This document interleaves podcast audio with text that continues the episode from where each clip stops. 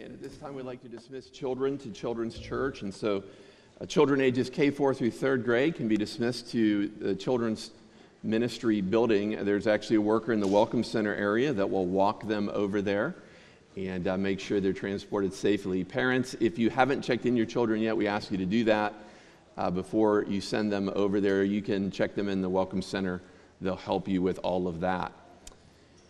I invite you to turn your Bibles to Genesis chapter 19. And uh, while, while you're turning there, let me take advantage of that time to, uh, to thank those of you who were able to come here yesterday for the celebration of life's service for Shelba McFarland.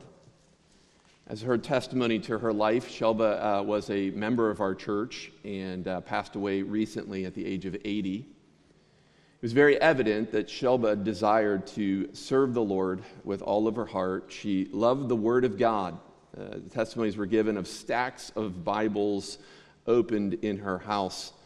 Uh, she was a widow in her final years here, and she had Bibles all over the house, opened up, loved the Word, and we know today we, she celebrates in the presence of Jesus, studying the living Word of God, uh, Jesus Christ, our Savior. Shelba went through uh, some difficult trials and pain uh, near the end of her life. And uh, my heart was encouraged yesterday with 2 Corinthians 4, verses 16 through 18. And I feel compelled to read that to you as a church to encourage you with Shelba's example. It says, So we do not lose heart. Though our outer self is wasting away, our inner self is being renewed day by day. For this light, momentary affliction is preparing for us an eternal weight of glory beyond all comparison as we look not to the things that are seen, but to the things that are unseen. For the things that are seen are transient, but the things that are unseen are eternal. May Shelba's life and her Lord and this word encourage you to press on knowing that whatever affliction you bear at this moment, it's light, it's temporary when you compare it to the eternal weight of glory that will be yours in heaven. Genesis chapter 19, I want to preach a sermon to you today entitled The Story of the Human Heart. I think that's a strange title for this text about the sin and destruction of Sodom and Gomorrah, but perhaps if you would go with me through this sermon from beginning to end, you will see that this reveals the wickedness of every human heart. Genesis chapter 18 and 19 belong together. Together, these two chapters portray a true story that takes place in, for the most part, in events that occur within a one day period. The story starts out in Genesis 18 at the door of the tent of Abraham uh, underneath the oaks, uh, oak trees at Mamre, and then it moves to a scenic overlook on the way to Sodom. Then, uh, for an evening and a morning, we spend a night and a, and a morning in the city of Sodom and just outside, and then it concludes in a cave in the following months. Last week, if you were here, we looked at Genesis chapter 18 and we saw an amazing encounter between Abraham and three guests.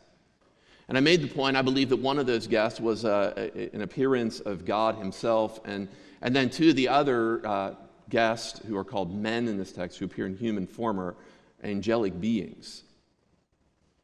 It all starts out in Abraham's tent or near the door of his tent, and so first Abraham and Sarah prepare an extravagant meal. You remember they, they rush around. Abraham commits for the family. Sarah makes a meal. They, they bring it to these two guests, and that's when Sarah hears. She overhears. She's listening at the door of the tent in, from inside the tent. She overhears that she's going to have a child, a son. And what may seem impossible from a human perspective, a 90 year old woman past the age where she could have children. What, what might seem impossible with man, we learn in this text, uh, is not too hard for the Lord. Nothing is too hard for the Lord. When the three guests leave the area near Abraham's tent, he walks with one of the guests to a scenic overlook. And he learns from God himself that God is planning to destroy the city of Sodom. So Abraham engages in intercession for the city and he works God down to the place where God would be willing to rescue the entire city if even there are 10 people, righteous people who live there.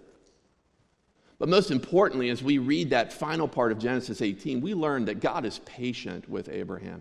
God is merciful. He's, he's not desiring to judge people.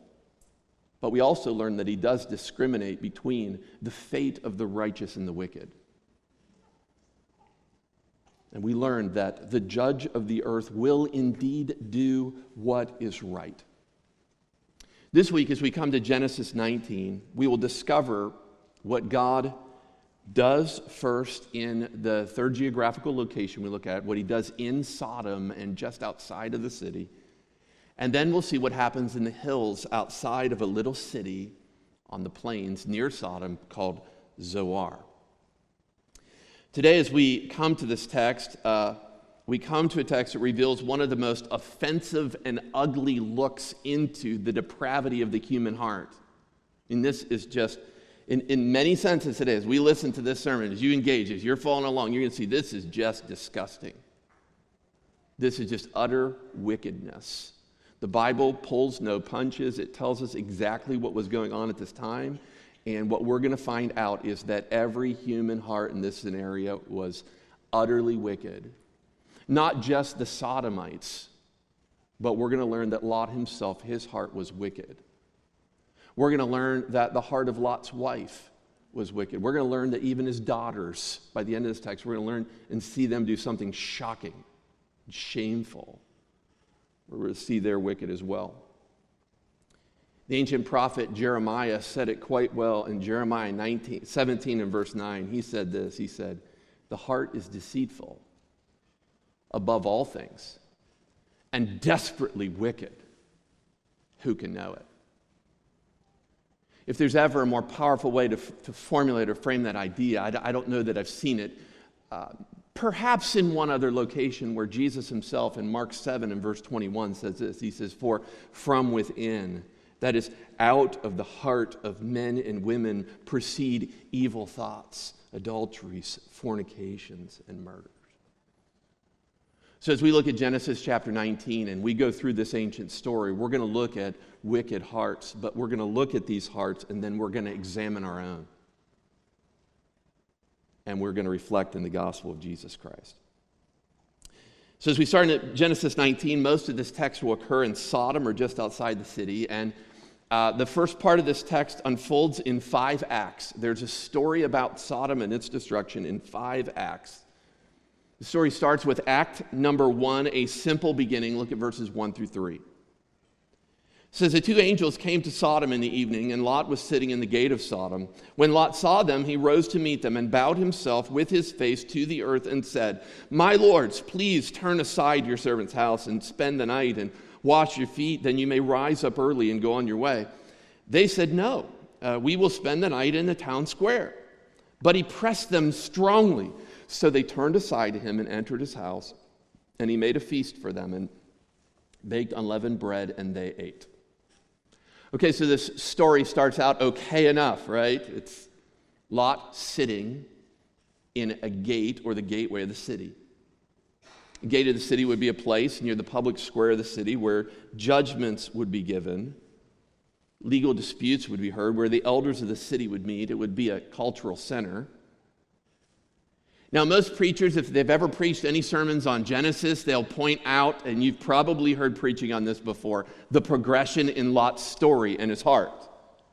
It starts right early on. He notices the well watered plains that included Sodom and Gomorrah. And so then he pinched, or he pinched, he pitched his tent toward Sodom. And then later on, he moved closer there. And now we see him finally engaged as an active participant in the regular events of the city of Sodom. Well, from his seat in the gate, Lot notices two guests. Uh, these two guests that were dispatched before, I think they're two angelic beings, and he insists that they join him for the night. They stay with him. We don't know exactly why Lot insisted on this. Perhaps he's just following ancient codes of hospitality, or I think there might be something more to it. Although the town squ- square in most cities would be a safer place than living out in the countryside, more desirable, I think Lot knew there was something about the town center at Sodom that was dangerous. And so he presses on these two men. He will not wish a night in this town square on anyone, even if they are complete strangers. So he invites them into his house. But from the simple beginning, after preparing a meal from them, the situation quickly turns to a growing crisis in verses 4 through 9. This is where the story gets ugly. Verse 4. But before they lay down, the men of the city, the men of Sodom, both young and old, all the people to the last man surrounded the house. And they called to Lot, Where are the men who came to you tonight? Bring them out to us that we may know them. Lot went out to the men at the entrance. He shut the door after him and said, I beg you, my brothers, do not act so wickedly. Behold, I have two daughters who've not known any man. Let me bring them out to you and do to them as you please. Only do nothing to these men, for they have come under the shelter or protection of my roof. But the men of the city said, Stand back. And they said, This fellow came to sojourn, and he's become the judge. Now we will deal worse with you than with them. Then they pressed hard against the man Lot and drew near to break the door down. A growing crisis, Act 2. As they're preparing for sleep for the night, the text says, All the men, all the men of the city, every last one of them. Okay, and it makes it quite clear. Every last man of the city gathers around the home of Lot and yells out their command.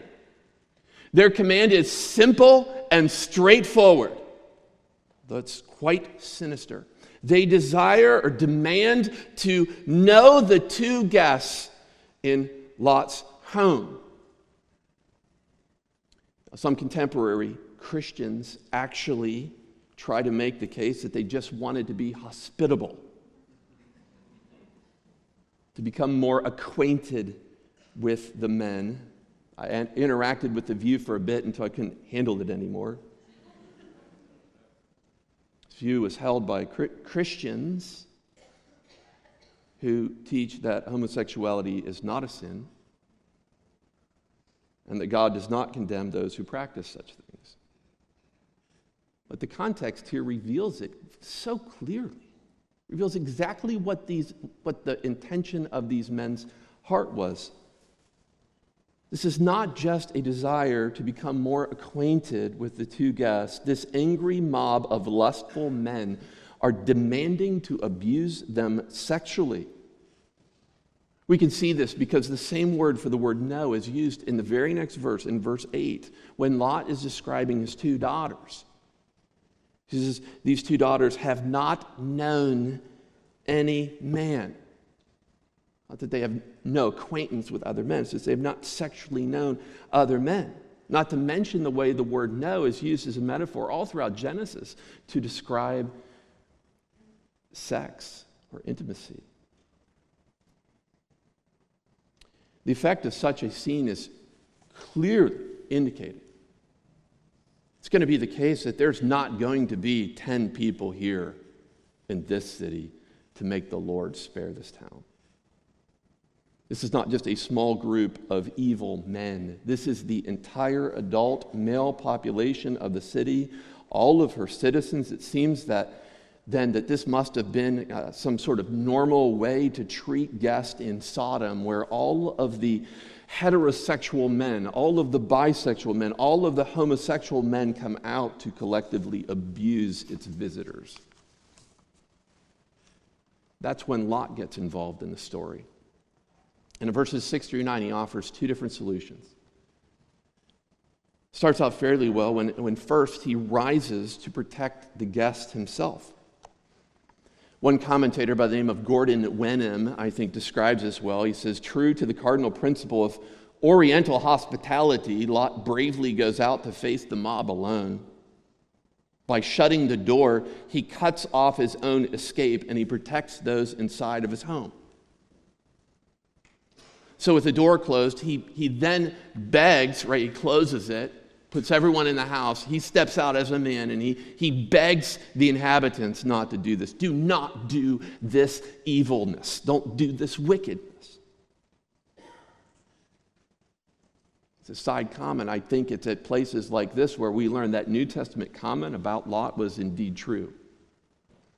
When the New Testament described that the sinful deeds of the unrighteous people vexed the soul of Lot. Here he is vexed that the soul would consider such a heinous thing.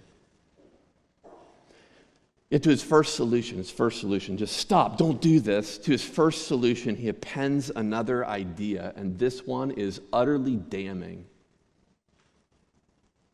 The first words of verse 8 should never be uttered by any father. Behold, I have two daughters.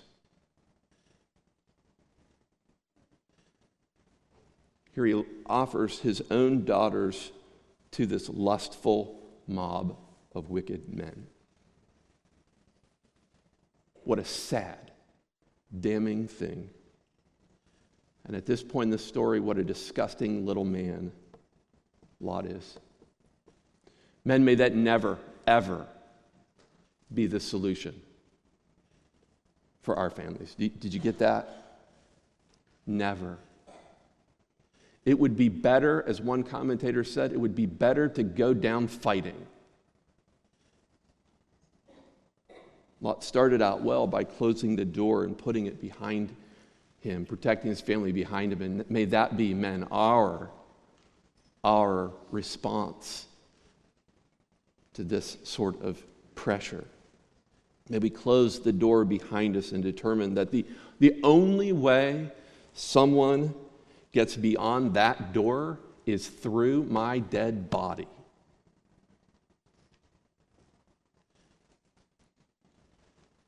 I cannot even imagine a father who would suggest this and then, if accepted, would open the doors and look his daughters in the eye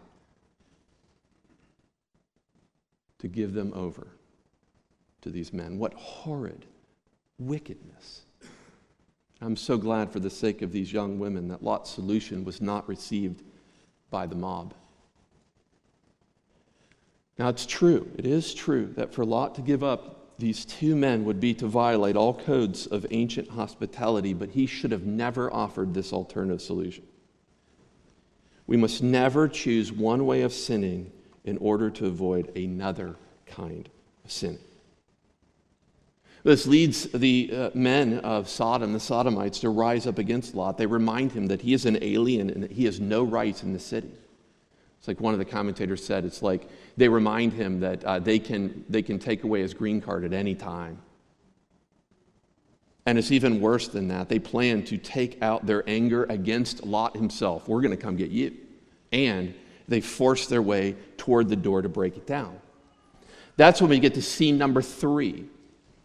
Scene number three, the angel's intervention, verses 10 through 17. So look there in your Bible, verse 10. But the men reached out their hands and brought Lot into the house with them and shut the door. And they struck with blindness the men who were at the entrance of the house, the house, both small and great, so that they wore themselves out groping for the door. Then the men said to Lot, Have you anyone else here, sons in law, sons, daughters, or anyone you have in the city? Bring them out of the place, for we are about to destroy the city because the outcry against his people has become great before the Lord, and the Lord has sent us to destroy it.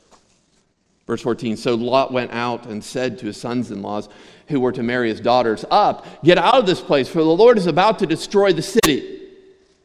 But he seemed to his son in laws to be jesting. As morning dawned, the angels urged Lot, saying, Up, take your wife and your two daughters who are here, lest you be swept away in the, in the punishment of the city. But he lingered So the angels, the men, seized him and his wife and his two daughters by the hand, the Lord being merciful to him. And they brought him out and set him outside the city. And as they brought them out, one said, Escape for your life. Do not look back or stop anywhere in the, value, or in the valley. Escape to the hills, lest you be swept away. As part of the passage, the angels get involved. They start by pulling Lot into his house and they shut the door here in the angel's intervention. And if that phrase, shut the door, sounds familiar in your Bible reading plans you're going through the book, it's because that word, those words have been used earlier. Members are back in the Noah story, and he's on the ark. It's all been built, and the water's coming. All that, it says that God shut the door of the ark. And that was God's way to deliver and protect Noah It's kind of an echo of that event in Noah and the ark. It's reappearing here. Here, the angels, they pull him in and they shut the door. Then, the angels strike all the men of the city with blindness. And their blindness is so disorienting that the men of the city cannot even figure out how to get into Lot's home. Now, I want to point out one thing to you that I had never seen or considered before this week and just working through this text, and that is do you notice how these men, these wicked, lustful men, respond after they're blinded? Where do they go? They're all struck with blindness by the angels. They do not go home. They don't go to recover some other place. They keep going after what their sinful hearts were craving says they wore themselves out looking for the door to the home. I think they're like a drug addict who crawls across the floor to get his next hit. Or like a drug addict who takes an old dirty needle of another person and plunges it into his own arm to appease his addiction. What a wicked city. How could ancient men be so wicked? How could it get so bad? I think later on, the Apostle Paul makes it clear to us in Romans 1 how this happens with men and women. They do not reserve a place for God. They do not want to honor God in their hearts, and so God gives them up. He hands them over, and they spiral downward to worse and worse and worse forms of terror and perversion. This group of men are struggling to appease or satisfy their own sinful flesh, longing for worse and worse forms of sexual vice, including homosexual rape. I want to take a moment uh, before we continue, and I just want to make an application. I want to think about our own country and our own world here for just a time. We are now living in a country where sadly there is a growing agenda to normalize homosexuality and lesbianism. We hear this agenda on commercials, we see it. Commercials, like even banking commercials, normalizing homosexual relations between men and women. We see this on ads for our favorite restaurants. We see this as uh, I follow baseball, and uh, my favorite Major League Baseball team just recently decided to promote uh, gay pride in our culture. We're told that it's normal and that this is something that all civilized people must recognize and celebrate. So it's not just uh, where we're tolerant of this, but we're to be have pride or to celebrate it. And if you feel differently than this, you are homophobic. You are a bigot and not loving. But I need to take a moment to gently show you and remind you that the Bible does not just whisper against these sins, it strongly condemns homosexuality. Some of our young people will be going very soon off to college where they will interact with this sort of pressure, going off to workplaces, and you know, because you experience the same sort of pressure. We do not hold the position that homosexuality and lesbianism is wrong uh, because we're afraid or because we're bigots. We should do so in love and kindness because this is what the Bible clearly and simply teaches in both testaments. So, for instance, I can't imagine a much clearer passage than the one verse found in Leviticus 18 and verse 22. Listen to the Bible. It says, You shall not lie with a male as with a woman, it is an abomination. There simply and clearly in the Old Covenant for Israel. Two chapters later, Leviticus 20 and verse 13 says, If a man lies with a male as with a woman, both of them have committed an abomination. They shall surely be put to death. Their blood is upon them. Here, under the old covenant with Israel, this brought the death sentence for the Israelite people. You say, well, that's just the old covenant. But you go into the new, and the new clearly condemns this sort of sin as well. For instance, Romans 1, verses 26 and 27. Again, just listen to the Bible. It's just clear and straightforward.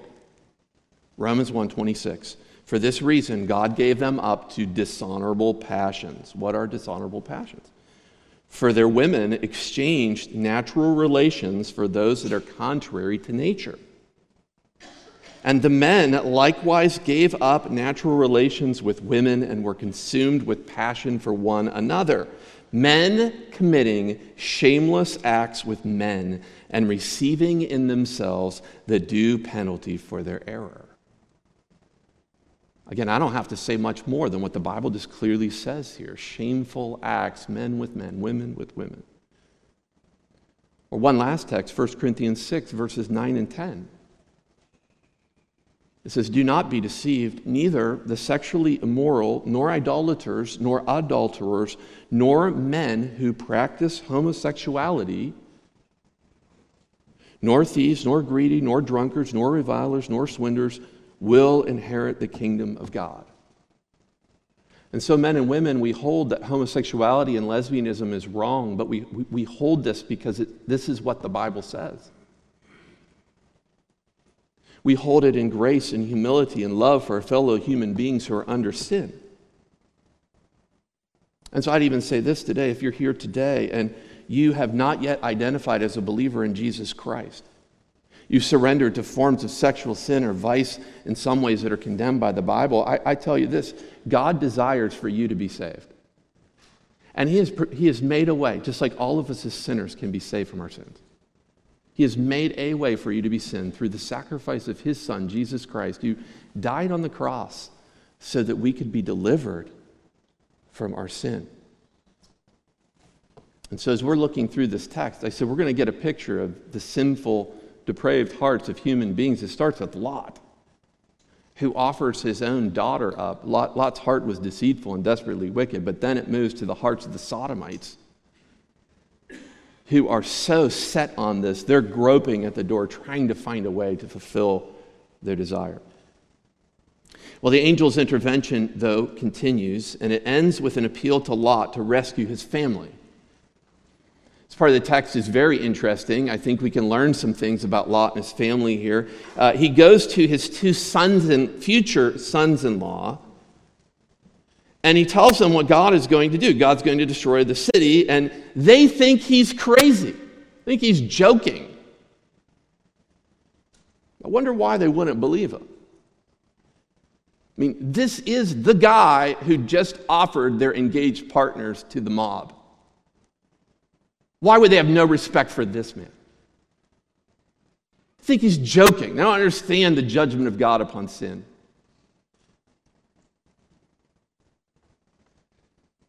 Yet even when it comes time for Lot to go, he lingers, and the angels have to physically carry him and his wife and his two daughters out of the city. At this point, we come to act number four in the story. Uh, I would entitle this The Fiery Judgment. We're going to have to move quickly through portions of this, but acts, uh, act number four, The Fiery Judgment. Look at verse 18. And Lot said to them, Oh no, my lords, behold, your servant has found favor in your sight, and you have shown me great kindness in saving my life, but I cannot escape to the hills, lest the disaster overtake me and I die. So Lot is concerned. I think he doesn't think he can make it to the hills. He said, Behold, this city is near enough to flee to, and it's a little one. Let me escape there. Is it not a little one, and my life will be saved? He said to them, Behold, I grant you this favor also. That's what the angels say, that I will not overthrow the city of which you have spoken. Escape there quickly, for I can do nothing till you arrive there. Therefore, the name of the city was called Zoar, which means little city. Verse 23. The sun had risen on the earth when Lot came to Zoar. Then the Lord rained on Sodom and Gomorrah sulfur and fire from the Lord out of heaven. And he overthrew those cities and all the valley and all the inhabitants of the city and what grew on the ground. But Lot's wife behind him looked back, and she became a pillar of salt. Okay, so we'll move pretty quickly through this text, but as they get to this little city of uh, Zoar, the judgment begins, and just how, like in the Noah incident, just how there God rained down, same word, God rained down flood waters upon the earth as a form of judgment. Here he rains down on a city again. It's not water, of course, or rain. He rains down burning sulfur on the city, consuming all the inhabitants of Sodom and Gomorrah and two other cities outside of them, and everything that grew on the ground. See that? Everything, all the plants were destroyed. And it's all salted, so it could produce nothing like it had before. Before it was so well watered, lots Lot thought that it looked like the plains, looked like the Garden of Eden.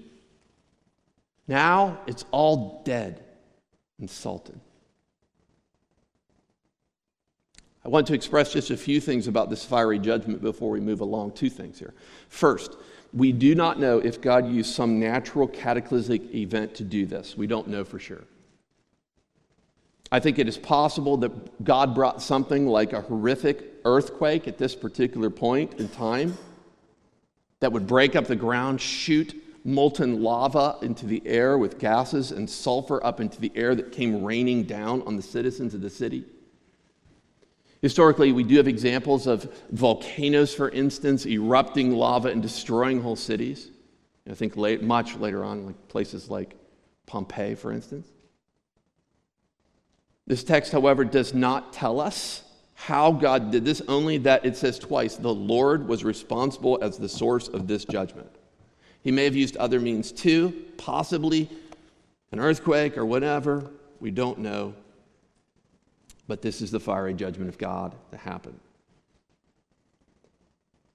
Secondly, I'd, I'd, also point out that this judgment is used later as a metaphor for those who experience eternal destruction in hellfire.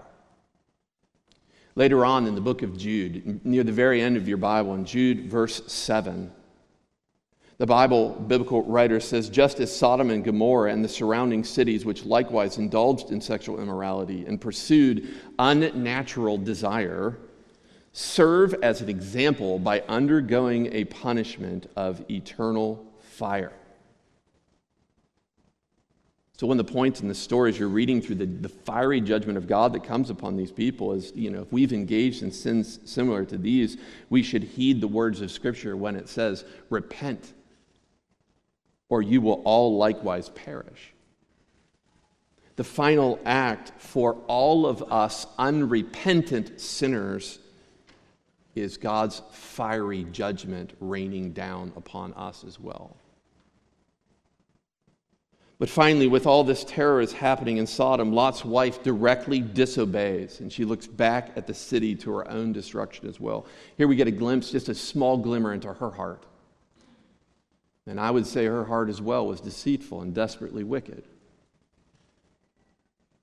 Other New Testament texts would perhaps lead me to the conclusion that she cared too much for the city of Sodom.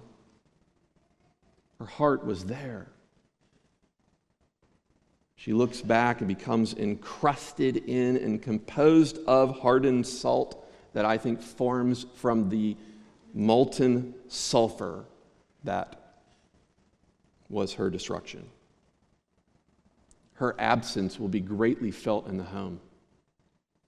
And we'll see that at the end of our text. For sake of time, I won't read Act number five, a final note. Just point out here that God says it was because of Abraham that he decided to spare Lot. But I want to move to this other passage in the text where there is this conclusion about what becomes of Lot. And so these last events will take place in, a, in the hills, in a cave outside the city of Zoar. Turn in, or look in your Bible at verse 30, and I'll read through the final verses.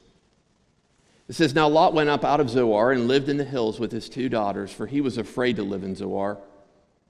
So he lived in a cave with his two daughters. And the firstborn said to the younger, Our father is old, and there's not a man on earth to come into us after the manner of, the, of all the earth. Come, let us make our father drink wine, and we will lie with him, that we may preserve offspring from our father. So they made their father drink wine that night. And the firstborn went in and lay with their father. He did not know when she lay down or when she arose. The next day, the firstborn said to the younger, Behold, I lay last night with my father. Let us make him drink wine tonight also. Then you go in and lie with him, that we may preserve offspring from our father. So they made their father drink wine that night also. And the younger arose and lay with him, and he did not know, he did not know when she lay down or when she arose. Thus both the daughters of Lot became pregnant by their father. The firstborn bore a son and called his name Moab he is the father of the Moabites to this day. The younger also bore a son and called his name Ben Ami. He is the father of the Ammonites to this day. Told you, ugly picture. Ugly picture of the human heart. In this passage, daughters of Lot contrive a way to produce children. The situation starts in a cave. There was something about the city of Zoar that had brought fear to Lot. My best guess is he looks around the city of Zoar and he sees some of the same sins happening in the city that happened in Sodom and Gomorrah. And while he had appealed to go there initially, he's afraid, and so he goes to the caves. Now, living in a cave in Scripture is not a mark of extravagance, but of utter desperation. So once in the cave, however, Lot's daughters obviously inflate their situation, claiming that there's no man left on the face of the earth that can produce children from them. They saw no way out, so they intoxicate their father so much so that he has no idea what is going on. Here we see a glimpse of the wicked hearts of Lot's daughters their heart is deceitful and desperately wicked. And Lot himself must be in a very bad place at this time to get drunk like this on two consecutive nights with no memory of what happened. By the way, I think this text should warn us of the dangers of drunkenness. This is the second time in Genesis where shameful things occur when one uh, with one whose brain is, is under the control or influence of alcohol. We must avoid the dangers of drunkenness as well because sometimes it will produce in us lasting consequences that we cannot change. I could tell you stories, by the way, of lives ruined by drunkenness, imprisonments, accidental homicides, illegitimate children, adulteries, broken families. Again, our hearts are deceitful. We need to be careful. You say, well, this would never be true of believers that they get drunk and do this. It's personal experience. Happens time and time again. But out of this absolutely horrible situation, I want to end this way out of this absolutely horrible and terrifying situation, God brings good. You say, where is good in this text? I mean, the two sons that come from this incestuous relationship become the heads of some of the most wicked opponents of Israel. Moab, which in Hebrew literally means from father, and Ben Ami, which means from a kinsman or near kinsman, they become the fathers of the Moabites and the Ammonites. Where is there goodness or grace in this? Well, from this incestuous union, there do come human beings made in the image of God. God gives life, makes good out of bad. But there is also a future Moabite who appears later on in the Old Testament, who then appears in the line of Jesus. Her name is Ruth. So if you follow my logic here, God redeems the situation. Lot and his firstborn daughter produce Moab, and eventually Moab's descendants have a daughter by the name of Ruth. And Ruth eventually becomes part of the line that brings Jesus Christ into this world. And so, into this terrible, horrible situation eventually we have Jesus. It's just like God, isn't it? To bring good from a terrible situation. There's never cause for us to give up. There's always reason for hope. God can take any situation, whatever it is in your life, no matter what it is. If Ruth came forward from the incest between Lot and his daughters, God can bring good out of this these events in your life too. Come to Genesis chapter 19. What an edifying text, right? A text about incest, text about homosexual abuse. What horrors, what wickedness. Well, perhaps you failed miserably in some way, and the consequences are too much for you. You heard all about these people whose hearts were wicked, and your own conscience, as you've been sitting here, has been convicting you about your own sin. I end with the words of hope from God who can bring good out of bad. If you would repent and turn to Jesus in his gospel, he will forgive you, and he will bring good from your life and from your testimony as you serve him. Let's pray together. Father, I thank you for this story. I'd pray, Lord, as we close in reflection here, that you would show us all our need of someone to save us. Lord, we've seen a lot of deceitful and desperately wicked hearts today. Uh, and as we sit and hear these things, Lord, may we, may we recognize that and know that all of us are sinners. We have all turned aside, following after our own things. And so, Lord, if there are people here today who've never believed in the name of Jesus Christ to save them from their sins, I pray that they would do that now at their seat. I pray that they would humbly pray to you, acknowledging their sin, repenting of that sin, and turning to Jesus Christ for salvation from their sin. And then, Lord, to my brothers and sisters in Christ, I pray that they would not become too complacent, that they would understand, Lord, that this is the potential of every human heart. And Lord, I pray that uh, we would look to Christ and the gospel as a source of our own forgiveness, and our own ministry to others in this world today. In Jesus' name, amen.